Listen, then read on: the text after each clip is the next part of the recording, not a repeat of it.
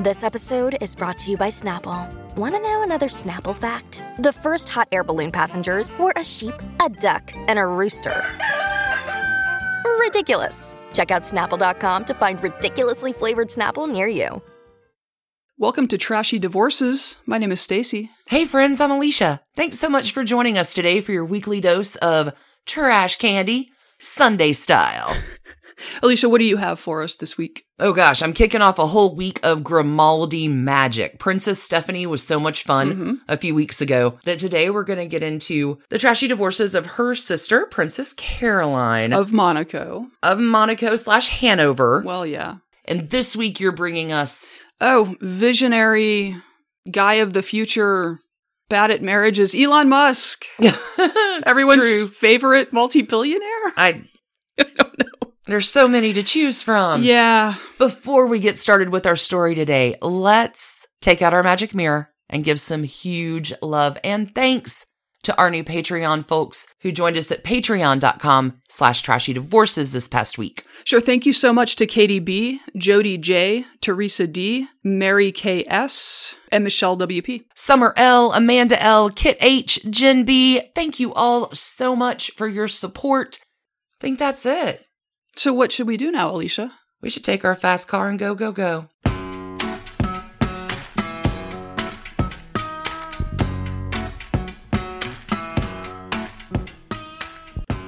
So, Alicia, is it true that you are not done with the hot dice of Monte Carlo? No, I'm not. I'm still I'm still tumbling dice. Well, let's shake it instead of stirring it and hear what you got. Well, you know I'm a believer in birth order as it applies, and I felt bad that Princess Caroline, Princess Stephanie's older and big sister, was Mhm. maybe sitting about the palace thinking, "Wow, it's always my baby sister people focus on." So I wanted to tie a few things together this week. It is time to go to Monaco. Princess Stephanie was so much fun, and it is the first week of the month, which means a whole new series for our Tuesdays on Patreon. And this month, we are spending May in Monaco Okay. and the French Riviera, surrounding environs. Somerset Maugham will call Monaco a sunny place for shady people. And we're going to find out if that's true. So, kind of a theme this week. In Trashy Royals this week, we are going to cover the Grimaldis and Monaco and the Grimaldi curse and a little bit about the country. That episode will be going to all levels of our Trashy Divorces Patreon Monday, early ad free. That episode will be going out on this main feed that you're listening to this right now on on Wednesday for you. And Tuesday, which kicks off our May in Monaco, we're going to pick up the thread with middle brother Prince Albert. It's Grimaldi week here at Trashy Divorces. Okay. I will always hear in a can when someone says Prince Albert. Let us commence. Princess Caroline is the eldest child of Prince Rainier III and Princess Grace, The former Nay. Grace Kelly. Mhm. Grace Kelly. Princess Caroline was born January 23rd, 1957. She is the very last day of the cusp of mystery, that Capricorn Aquarius cusp. At the time of Caroline's birth, she was heiress presumptive until her younger brother, Albert, was born. So there's it's gendered like he gets preference because He's a boy. wonderful. Well, she was once again heiress presumptive after her father's death in 2005 until her brother Albert had a legitimate child. It's tricky. You're good. It's a ride. Who's running Monaco? Prince Albert and his wife, Princess Charlene, had twins in 2014, at which time Albert's son became the heir presumptive. Okay.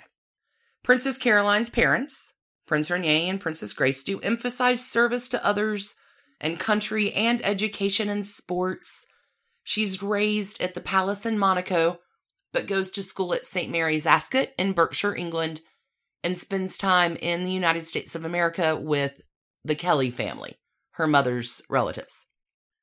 In her recent book, Caroline describes a distant relationship with her mother and said that she and her brother Albert were not allowed to sit down and eat with their parents until they were teenagers. wow. Royal families are weird. Totally different thing. Uh, Caroline says she and Albert were much closer to their nanny than they were to Mhm. their parents. Yeah, that sounds like a very British until Diana hit the scene kind of setup. Yeah. Caroline will graduate from the Sorbonne University. She speaks fluent French, English, Spanish, German, and Italian. I mean, that's what she says. Sadly, her mother, Grace Kelly, will die in a tragic car accident when Caroline is 25. So, after her mother's death, Caroline is going to take on many of the formal royal duties that were previously carried out by her mother. Her father relies heavily on Princess Caroline after Grace Kelly's death, to where Princess Caroline really does become the de facto first lady of Monaco. Throughout her teenage years and adult life, Caroline has been considered to be a fashion icon, one of the best dressed women in the world. She has been a frequent figure in the celebrity and gossip magazines, but also a constant figure in the philanthropic, humanitarian, and international relations circles as a representative of her family and of Monaco. Princess Stephanie learned it by watching someone. We'll just put it that way. Gotcha. So, over the years, Caroline has had many love affairs and marriages. She's been married three times and has been romantically linked with several high profile and connected people. So, in her late teens, early 20s, Caroline has a lot of boyfriends. French singer Philippe Lavil, Argentine tennis star Guillermo Vilas, the younger brother of the Duchess of Cornwall, Camilla, her younger brother Mark Shand, Wow, that that would have been spectacular. the son of former president of France. She dated Henri Giscard d'Estaing. I am trying to do my best. She'll also date Jonathan Guinness, the son of Jonathan Guinness, Mhm. the third Baron Moyne. Beer guy. Yeah, so Princess Caroline was also briefly engaged to Roberto Rossellini Jr., the son of Ingrid and Roberto. I was gonna say, mm-hmm. all right. Little TD alum there. Yeah. Well, this happened at the end of her first marriage in 1980, but they break up. Roberto Rossellini Jr. and Caroline break up in 1981. So, three times down the aisle, the first will end in divorce a year and a half in. It's trashy. The second will end with a tragic death. The third has not officially ended yet, but we are on countdown trashy divorces for that. Let's talk about the first marriage to Philippe Junot. Philippe is a Parisian banker, property developer, venture capitalist. He's born April 19th, 1940. He's 17 years older than Caroline. That's a bit of a difference. His father, Michael, was the deputy mayor of Paris. Comes from, you know, a good family name. His family name is on the Arc de Triomphe in Paris because one of his ancestors led Napoleon's troops into Portugal. So there is a war with Portugal in here. Caroline will meet Philippe when she is at the Sorbonne, and he kind of has a reputation as a playboy, a ladies' man. It's not unknown for him just to drop trow in the middle of bars, France, come on. pour champagne on his head, or she loves it. They are they scandalize. They're really public in their dating. So there's this one instance where they are sunbathing on the yacht and she's topless and he is sucking some parts and this makes international press. Like Princess Stephanie learned it from somewhere. Naturally, her parents strongly disapprove of this relationship. Definitely the marriage, but they're eventually going to relent. Grace Kelly is reported to have said to Rainier, Well, perhaps it is for the better. This way she can have a happy second marriage, Hmm.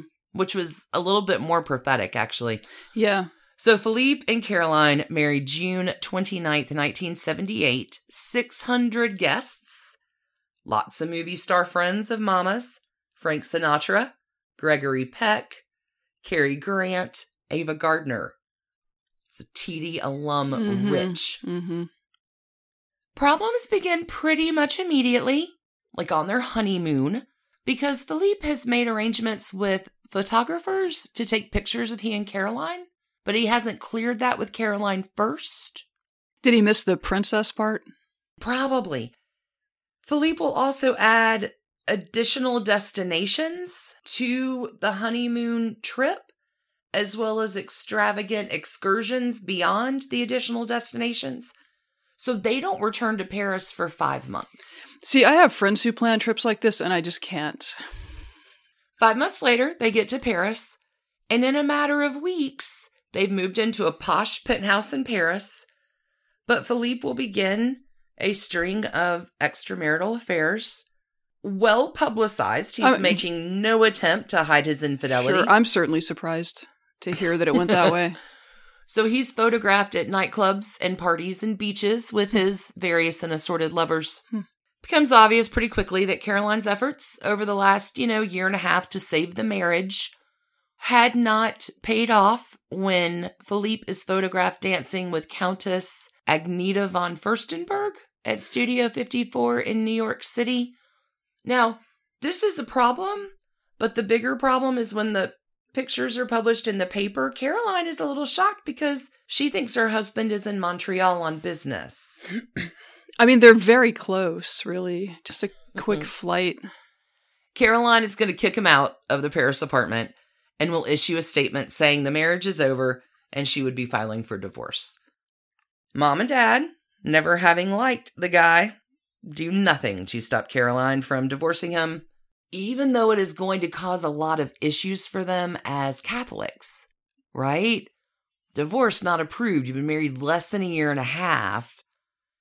But Grace Kelly's going to tell Caroline, you must divorce Junot or your life will be destroyed. So, October 1980, year and a half in and out. I mean, Trashy divorce number one, done. I'm just thinking that all the wedding guests were like, but still, trip to Monaco. That's cool. Sunny place, shady people. So, shortly after the divorce, Caroline begins dating frequently and is criticized in the media by the conservative Catholic country for not taking her religion or her figure as a role model seriously and how irreverently you treat the bonds of marriage. And then everything changes when Princess Grace dies in 1982 and nobody's talking about Caroline anymore. The focus very much shifts off of that. Prince Rainier is quoted as saying, After Grace's death, a miracle happened. Caroline stepped into her mother's shoes. She has the same spirit as her mother. The way she is handling jobs that I have given her is a source of great satisfaction to me. So, Princess Caroline stepping in, helping out, but it does not take her long to fall in love again. Within a year after her mother's death, Caroline will marry 27 year old Stefano Casiraghi. Caroline has frequently referred to Stefano as the love of her life. He is an Italian speedboat racer and businessman. He's intelligent and shy and son of a wealthy Italian industrialist. They meet, they fall in love. Her life revolves around him. Second time is the charm here. But Caroline had not received a papal annulment for her first marriage. So the couple cannot get married in the church. They do instead marry in a civil ceremony not recognized by the church. The ceremony takes place in the Hall of Mirrors in the palace, December 29th, 1983. At the time that their wedding takes place, Caroline is four months pregnant. I just feel like there was so much the church could have picked and chosen from here to. Their first child, a son, Andrea, born June 8th, 1984. He's followed by a daughter, Charlotte, in 1986, and another son, Pierre, in 1987. So the next several years are really happy Yeah, this sounds happy. for Caroline. She spends time with her family or carrying out official duties with her dad. And all of it comes to an end October the 3rd, 1990, when Stefano was killed in a speedboat accident off the coast of Monaco. He's 30 years old. Oh my god. It was supposed to be his last final race Oh my god. before he retires from competitive speedboat racing. It's tragic. Caroline devastated by the Mhm. death of her husband, and many people feel like she never fully recovered from How- that tragedy. I you can't. Yeah, especially. I mean, her mother had died five years before. Is that right? No, no, no. More than that. But I mean, her. was in 1982, so eight eight years later. Yeah, th- Mhm. this is that's a lot to, lot to lose. In addition to her deep sorrow and grief over the loss of Stefano, Caroline's pretty shocked and embarrassed to learn that he was also deeply in debt and had a mistress throughout their entire marriage. He was a speedboat racer, lady. In an outward display of inner grief and turmoil for girls everywhere, Princess Caroline, like so many of her sisterhood before her, cut off her previously long and luxurious hair, stopped wearing makeup, takes no interest in clothing or overall appearance. This is a stark difference to her previously living the life of fashion icon, but she cuts her hair. So this one really affects her. Oh, Um, very much. mhm. She cannot bring herself to return to royal duties or obligations for more than a year. She is in deep, deep mourning. Finally, in December of 1991, so like a year and two months later, she's photographed for the first time with her father and siblings at a benefit in honor of her mother at the Louvre. She's dressed in a gown, seemed to handle greeting and mingling with the guests well. A lot of people were like, oh, she's back to her old self. But after this event, she'll go back into seclusion, with a lot of rumors being spread that her husband was murdered. So there is a police investigation where ultimately they conclude that Stefano's death is a tragic accident and not a plotted murder. But the details and the attention of the investigation take a toll on Caroline and her kids. Things improve a little in February of 1992 when the Vatican finally will grant Caroline an annulment from that first marriage. Philippe has had Caroline on the hook since 1980. He drags it on 10 plus years, just refusing to give her an annulment. So, what this does by February 1993, Pope John Paul II will legitimize her children, putting she and Stefano's children putting them in the direct line of succession. And this is important because at this time she is the heir apparent. Her brother, Prince Albert, still unmarried without legitimate offspring. So if that remained true and nothing changed, Caroline's children would end up being the future monarchs.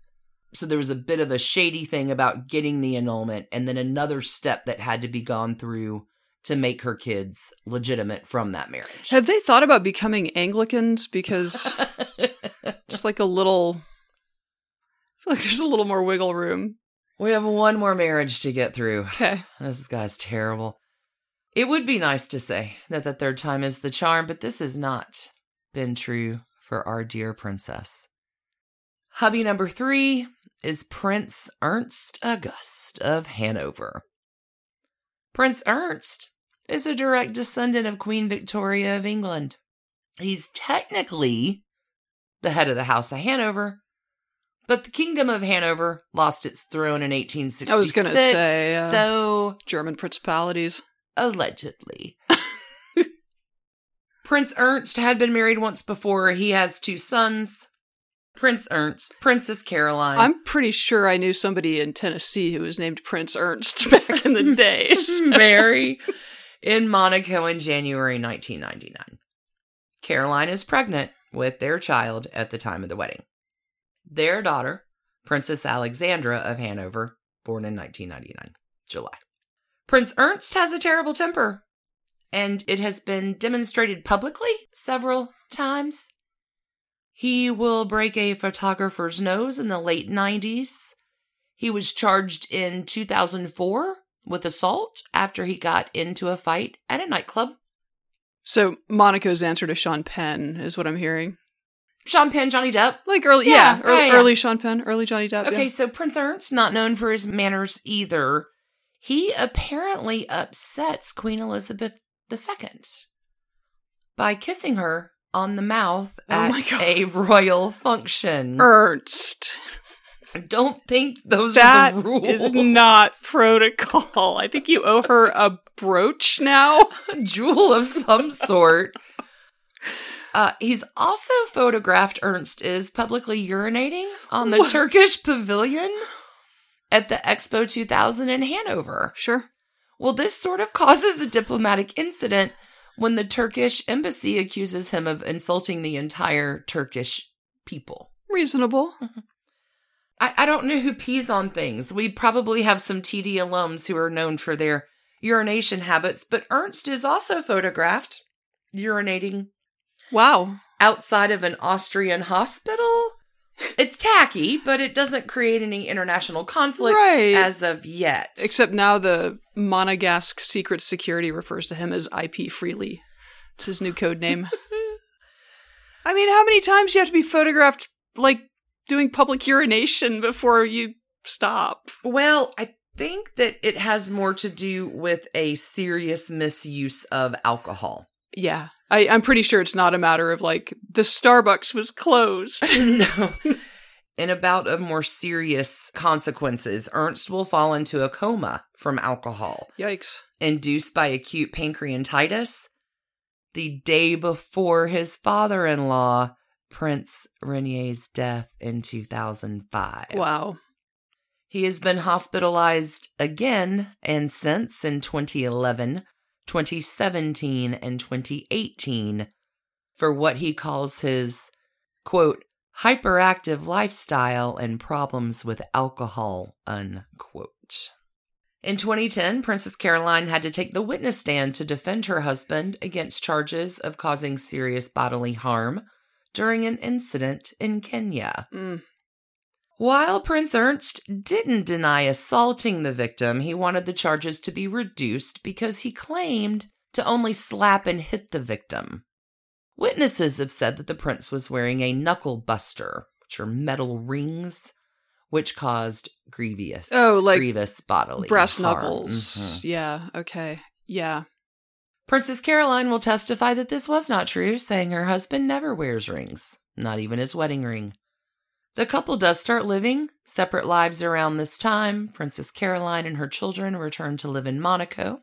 In December 2010, the Daily Mail will publish an article titled Princess Caroline's Husband, Prince Ernst, steps out with a 22 year old ex dancer who models for brothels. It's quite a headline. Quite a headline indeed. Also in 2010, the prince is photographed having a romantic time on a beach in Thailand. Mm-mm. There's a four page spread in Paris Match magazine Hmm. titled Amorous Escapade in Thailand. In 2017, Prince Ernst, stand up guy that he is, refuses to attend the wedding of his oldest son due to a financial dispute. Caroline and her four children will attend that wedding without Prince Ernst. So, what's happening in the time of COVID in July of 2020? Prince Ernst is taken to a psychiatric hospital Wow. after attacking a police officer with a knife Wow. who was responding to the prince's call for immediate help. A very unprincely like prince. Prince Ernst August of Hanover. As of April 2021, Princess Caroline and Prince Ernst are still legally married, but it has been years since they were seen or photographed together, so I'm going to preemptively cover this trashy divorce. Princess Caroline, she had a trashy first one, a lovely second one, a trashy third one. Maybe even numbers are her thing in relationships. Maybe. And the fourth will be the charm. I'm giving all of this at least a yacht full of trash cans for the bad ones. Much love and sympathy for the passing of your beloved spouse. hmm But Princess Caroline's story, highs and lows, yachts and topless adventures, some moments of real true grace as well. Those are the trashy divorces of Princess Caroline. What a story. Didn't want her to be upset. Sure. The trash cans of the Monegasque. That's it. Let's take a break to hear from our amazing sponsors and be back with a little bit of a shadier person We're- this week. We're go- we're going to Mars. Good lord. Catch you on the flip. If there's ever been a year to make the moms in your life feel loved and appreciated on Mother's Day, it's this one. It has been a tough year or two. I haven't seen my mom as much. I know she's missing her kids and her grandkids too, just as much as we're missing her. That is why I am honoring her this year with a heartfelt, sentimental Mother's Day gift that we can all enjoy together Storyworth. Storyworth is an online service that helps your mom, grandmother, mother in law, or any mother figure in your life share stories through thought provoking questions about their lives. It's a fun new way to engage with them, especially if you can't be together in person as much as you'd like. Every week, Storyworth will email your mom or loved one a different story prompt. Questions you've never thought to ask, like, what is some of the best advice your mother ever gave you? Or what things do you think you can't live without? After one year, Storyworth will compile all your mom's stories, including photographs, into a beautiful keepsake book that ships for free.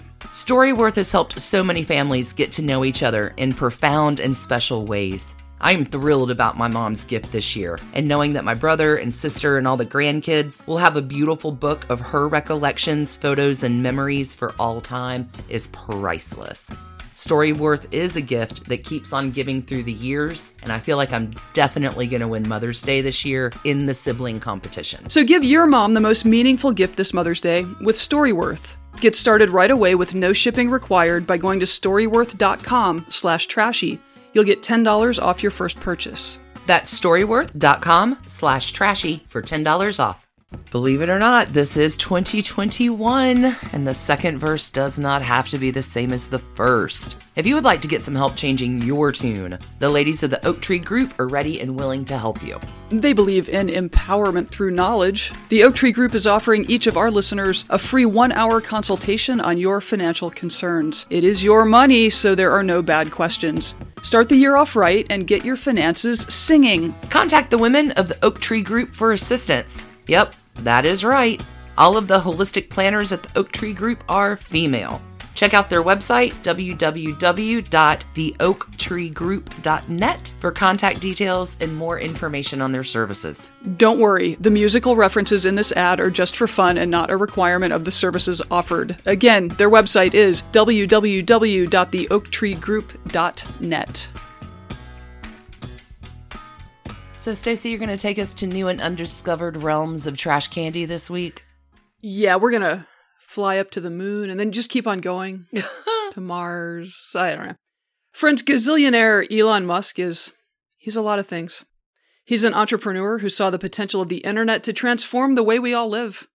He's a car maker who wants to end the automobile fossil fuel relationship.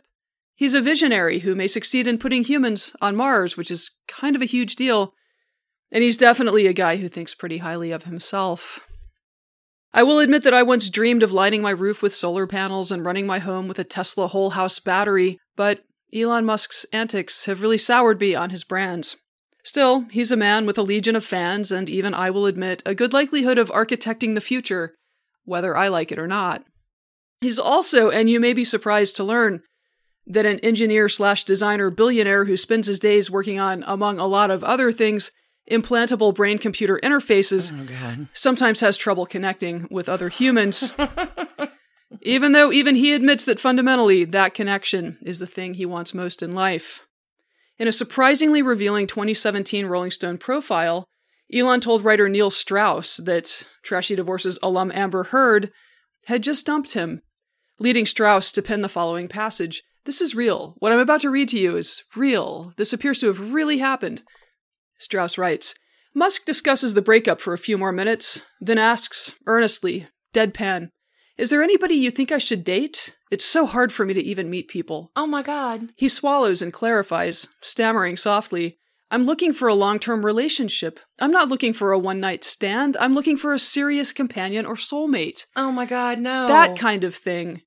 I eventually tell him that it may not be a good idea to jump right into another relationship. I love Neil Strauss. He's so good. I love his writing. He may want to take some time to himself and figure out why his previous relationships haven't worked in the long run.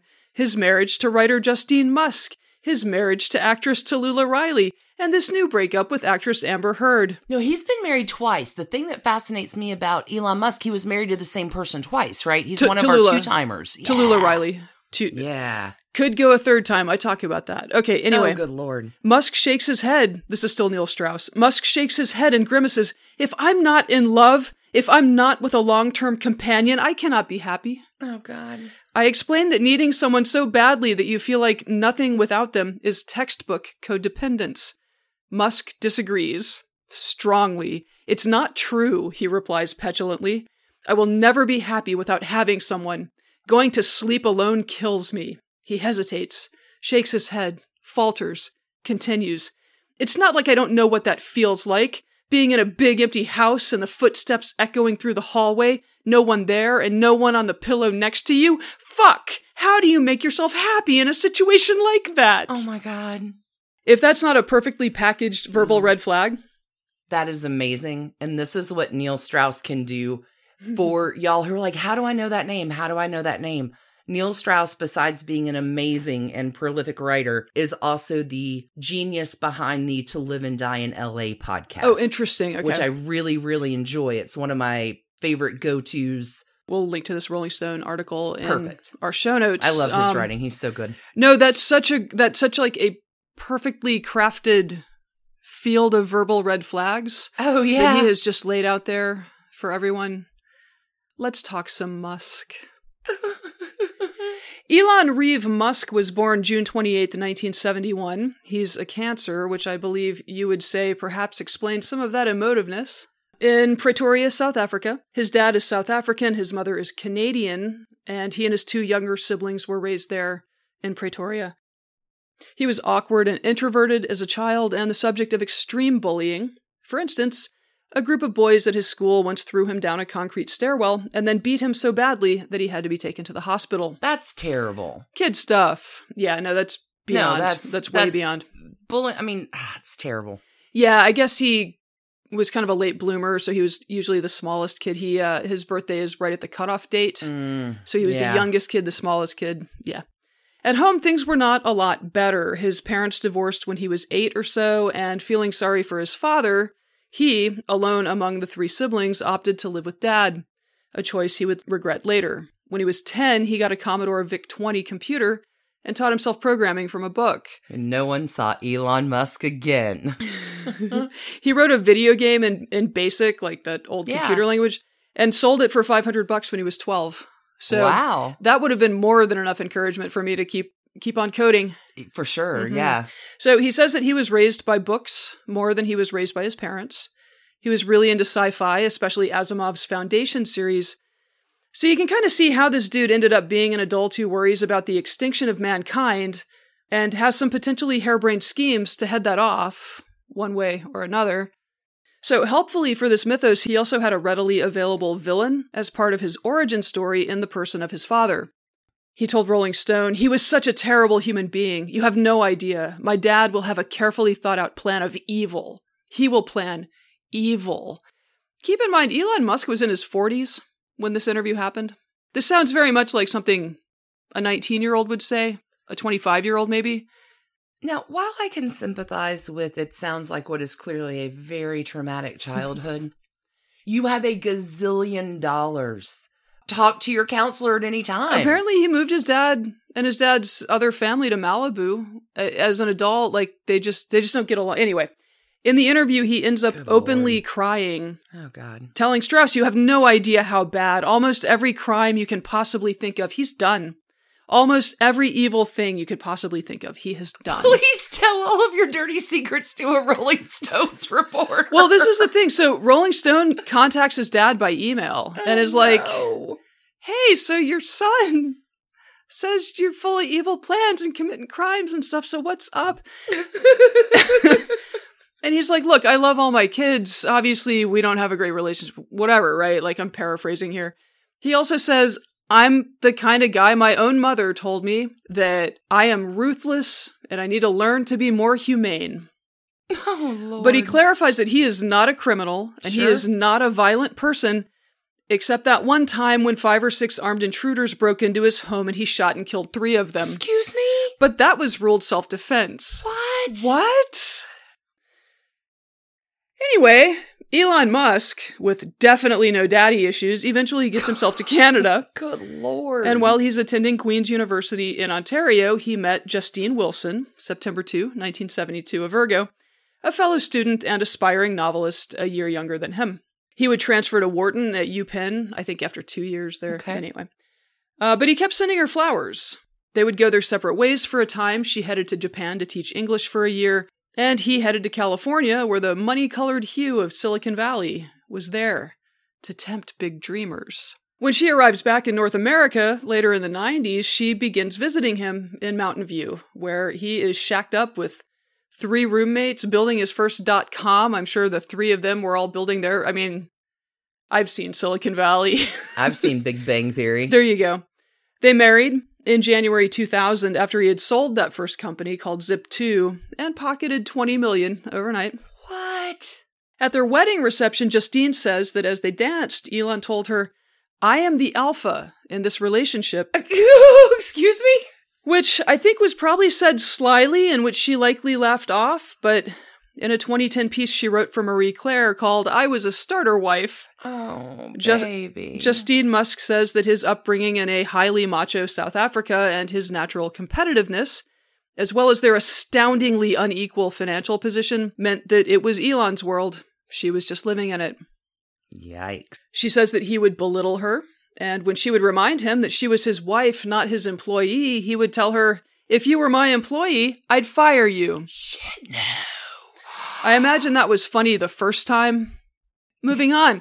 2002 was a year of high highs and tragic lows for the couple. This is actually really sad. The same week that eBay bought PayPal from Elon, which netted him more than $100 million, their baby son, 10 weeks old, went down for a nap and stopped breathing. Oh, no. Apparently, death? yeah, 10 weeks Oh, is terrible. so, yeah, paramedics were called. They tried to resuscitate him. He was on life support for three days, but he had been without oxygen for too long. So, apparently, like according to Justine, Elon wanted to stiff upper lip the death of his baby and was horrified that his wife was openly grieving this loss and told her that she was being emotionally manipulative. She eventually found her way into therapy, God, thank you. Uh-huh. Thank you. but not before she found her way into an IVF clinic. By 2007, Justine had given birth to a pair of twins and a set of triplets, and had also sold three novels. She's a very busy woman, so five babies. Five kids, three books? Mm-hmm. Here's how she described the growing hollowness in their marriage in Marie Claire. We were breathing rarefied air. The first crowded apartment we'd shared in Mountain View seemed like ancient history from our mm. 6,000 square foot house in the Bel Air Hills. Yeah. Married for seven years, we had a domestic staff of five. During the day, our home transformed into a workplace. We went to black tie fundraisers and got the best tables at elite Hollywood nightclubs with Paris Hilton and Leonardo DiCaprio partying next to us. When Google founder Larry Page got married on Richard Branson's private Caribbean island, we were there, hanging out in a villa with John Cusack and watching Bono pose with swarms of adoring women outside the reception tent. Oh, my. When we traveled, we drove onto the airfield up to Elon's private jet, where a private flight attendant handed us champagne. That is some rarefied air. It was a dream lifestyle, privileged and surreal, but the whirlwind of glitter couldn't disguise a growing void at its core. Elon was obsessed with his work. When he was home, his mind was elsewhere. I longed for deep and heartfelt conversations, for intimacy and empathy. And while I sacrificed a normal family life for his career, Elon started to say that I read too much, shrugging off my book deadlines. I barely recognized myself. I had turned into a trophy wife and mm. sucked at it. I wasn't detail oriented enough to maintain a perfect house or be a perfect hostess. I could no longer hide my boredom when the men talked and the women smiled and listened. I wasn't interested in Botox or makeup or reducing the appearance of the scars from my C sections. And no matter how many highlights I got, Elon pushed me to be blonder. Go platinum, he kept saying, and I kept refusing. So that's the end of the quote. Eventually, she worked up the courage to tell him that she needed for things to change. She did not want to be just a spectator to his illustrious extravagance. She wanted a husband, she wanted a partner, she wanted a family. Good for her. So he agreed to try counseling. But again, he's got that stunted engineering mind. And after three sessions, he said to his wife of eight years, Either we fix this marriage today, or I will divorce you tomorrow. Oh, He filed for divorce The next day? the next day. This is her account. Again, I don't know if he has ever said differently. Even more fun, six weeks later, he texted Justine to let her know he was engaged to a young British actress named Tallulah Riley. Back to Neil Strauss in Rolling Stone describing this sequence of events. He and Tallulah Riley, they met in 2008, and Musk proposed after 10 days together. Sure. They married in 2010, then divorced two years later, then remarried the following year, then filed for divorce again, then withdrew the filing, then refiled the divorce, and finally followed through with it. So Justine had been a year younger than Elon, but Tallulah Jane Riley, 26 September 1985, Libra, is a good 14 years younger, and perhaps because of their age difference and his wealth, was malleable in a way that Justine no longer had been. In particular, there's a Business Insider piece from 2018, speaking of great headlines, headlined SpaceX employees used to monitor Tallulah Riley's hair color to determine if Elon Musk would be in a good mood. That is not true. That is the headline. The article expands on that a bit, and essentially, I mean, this is absolutely what this is what you and I would do if we worked for someone like Elon Musk. Um, we would not work for anyone like Elon. I'm Musk, just saying. babe. So the story, the story says that employees like followed news stories about Elon Musk in the press because he's he's a he's a tough boss. He's moody. And so, yeah, the wife's hair color was one indicator of the likelihood that they could pitch him an idea they cared about or that they could break some bad news to him. The blonder the better is basically the gist of the story. Which field full of red flags would you like to survey today? Let's hop onto Twitter for a second, shall we? Oh, because we definitely need to tweet about it. In 2012, Elon tweeted, It was an amazing four years. I will love you forever. You will make someone very happy one day. Oh, fuck off, dude! To Tallulah. After their second. Just on her Twitter? Just just, at? Just on. Just at. Just at. Ah. at my wife.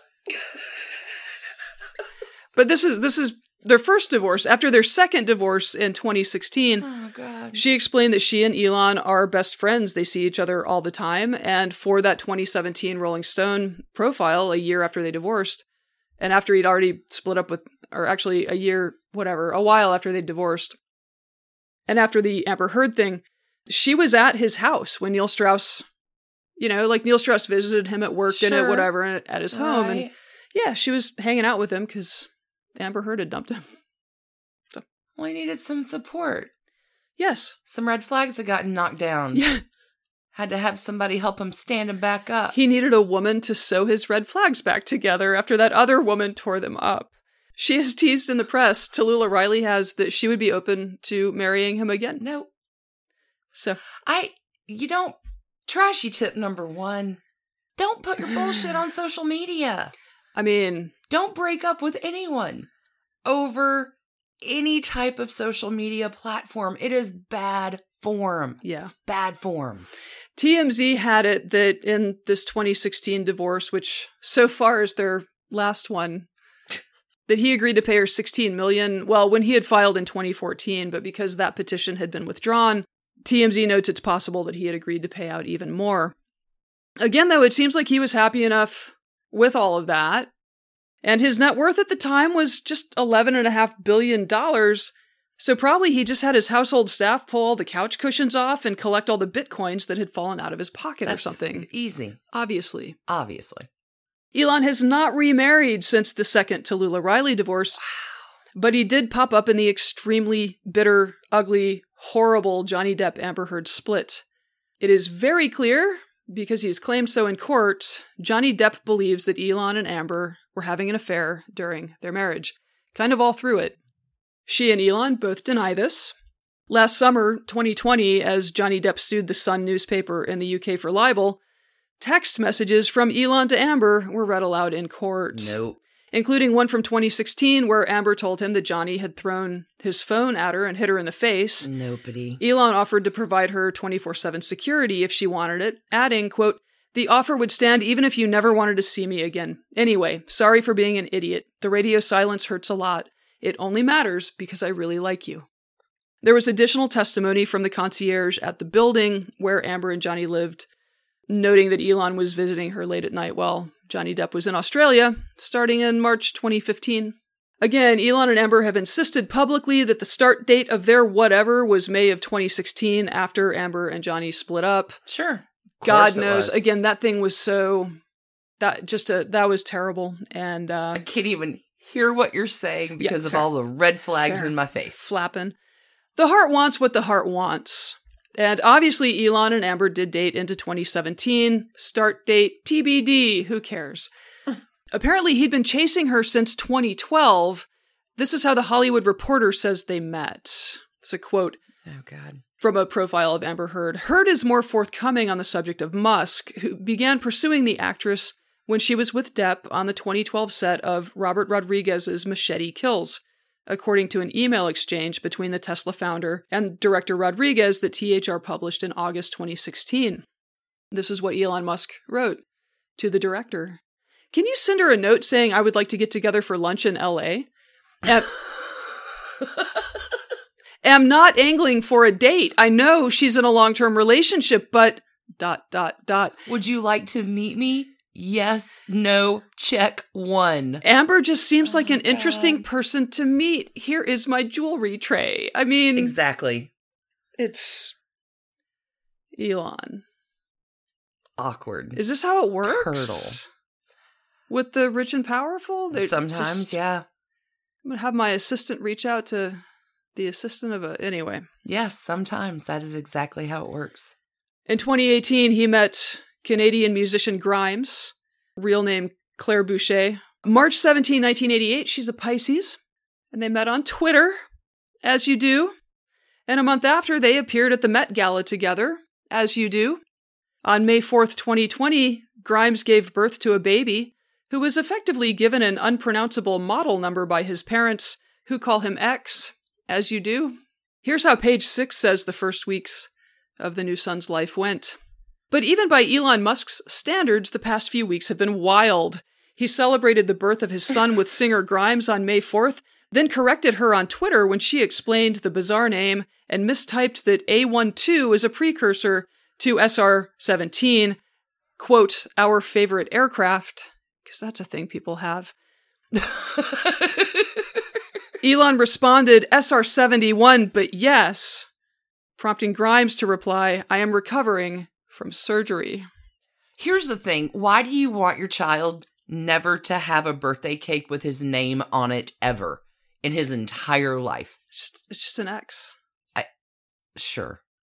Alicia, do you know where mansplainers get their water? From a well, actually. I From did know a that. well, I actually. did know that one. And that whole exchange, look, the SR 71 Blackbird is in fact a beautiful aircraft. It's just, I don't know. It's our favorite one. It's our favorite one. Okay. Elon Musk does not seem to be getting less weird as he approaches his 50th No, birthday he this does summer. not seem to be getting less weird. He's repeatedly mocked pronoun usage on Twitter and what many, including Grimes, have pushed back on as transphobic. Tesla is facing lawsuits from black employees who describe it as, quote, a hotbed for racist behavior, as well as a place where really retrograde conduct around female colleagues is apparently tolerated. Honestly, this seems like such an assault on the brand itself that employee complaints like this would be a five alarm fire in the mind of Elon Musk, but apparently not. Just Have you heard about my dad? Really don't like him. He's a bad guy. I have pain.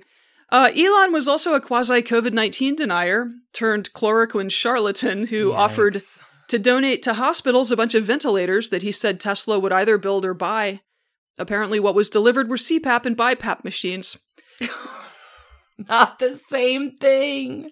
which, while not being entirely useless in the crisis, they were definitely not ventilators, which we definitely needed early on. Last, and he's allegedly a genius? he's okay. oh wait. Oh, good. Last December, while loudly waving his middle fingers westward, he YOLO'd right out of California and into Texas, and then was appalled, appalled, I tell you, when the power grid failed in February and Grimes feared for the safety of their new baby in freezing cold temperatures. Apparently, no one told him that Cancun is just a quick flight away. He's apparently building a giant battery for Texas in response to this, What? Because nothing says advanced planning like creating the world's largest single point of failure. I hear everything's bigger in Texas. Distributed grid, that's where resilience is. What the hell are. Anyway, He's building the world's largest battery? Yes. To power Texas? 20,000 homes, Okay. which is not all of Texas, it turns out. What could go wrong? Look, I'm not gonna pretend that I have thoroughly covered Elon Musk because, oh my god, there's so much. But that, for our purposes, is Elon Musk. Celebrity billionaire with daddy issues, futuristic visionary building corporate cultures straight out of the 50s, a fan of blondes and the letter X, a crypto enthusiast and allegedly manipulator, probably the person who will first land humans on Mars, which, again, very big deal Kind of a big deal. and definitely the guy least likely to attend any future Johnny Depp film openings. Trash cans, 186.8 billion, which was his utterly incomprehensible net worth as of a week or so ago. Wow. Elon Musk. That's a hell of a story. Some boys never do need to grow up. Apparently not. If you have a gazillion dollars, you don't have to. A gaz- 186.8 billion dollars. That I- is I his- can't even comprehend he gets paid in stock. And that's I think that's his social media stuff is largely about keeping stonks. keeping his stonks hmm high. Wow. That was pretty trashy. I mean, You've you've lived on the uh upper waters, the lighter side of trash candy for the last few weeks, and you said last week, like, I'm going in. you did it. You did it. Well done, Oh, Stacie. Well done. Elon Musk. That's another week of trashy divorces, y'all. Woo! is right.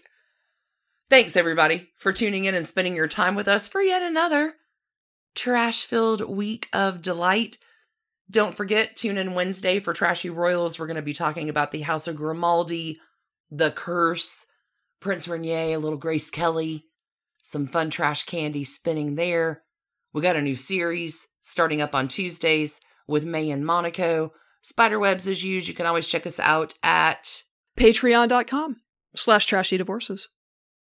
I think that's it for us.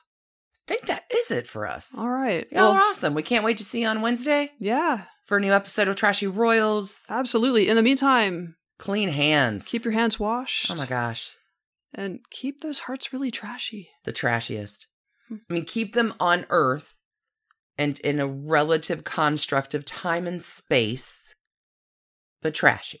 I'd be super cautious about being like a first wave of um, immigrants to the new Mars city that Elon Musk builds because I just have a feeling that Have you seen Doctor Who? inequality is going to be like a very real thing.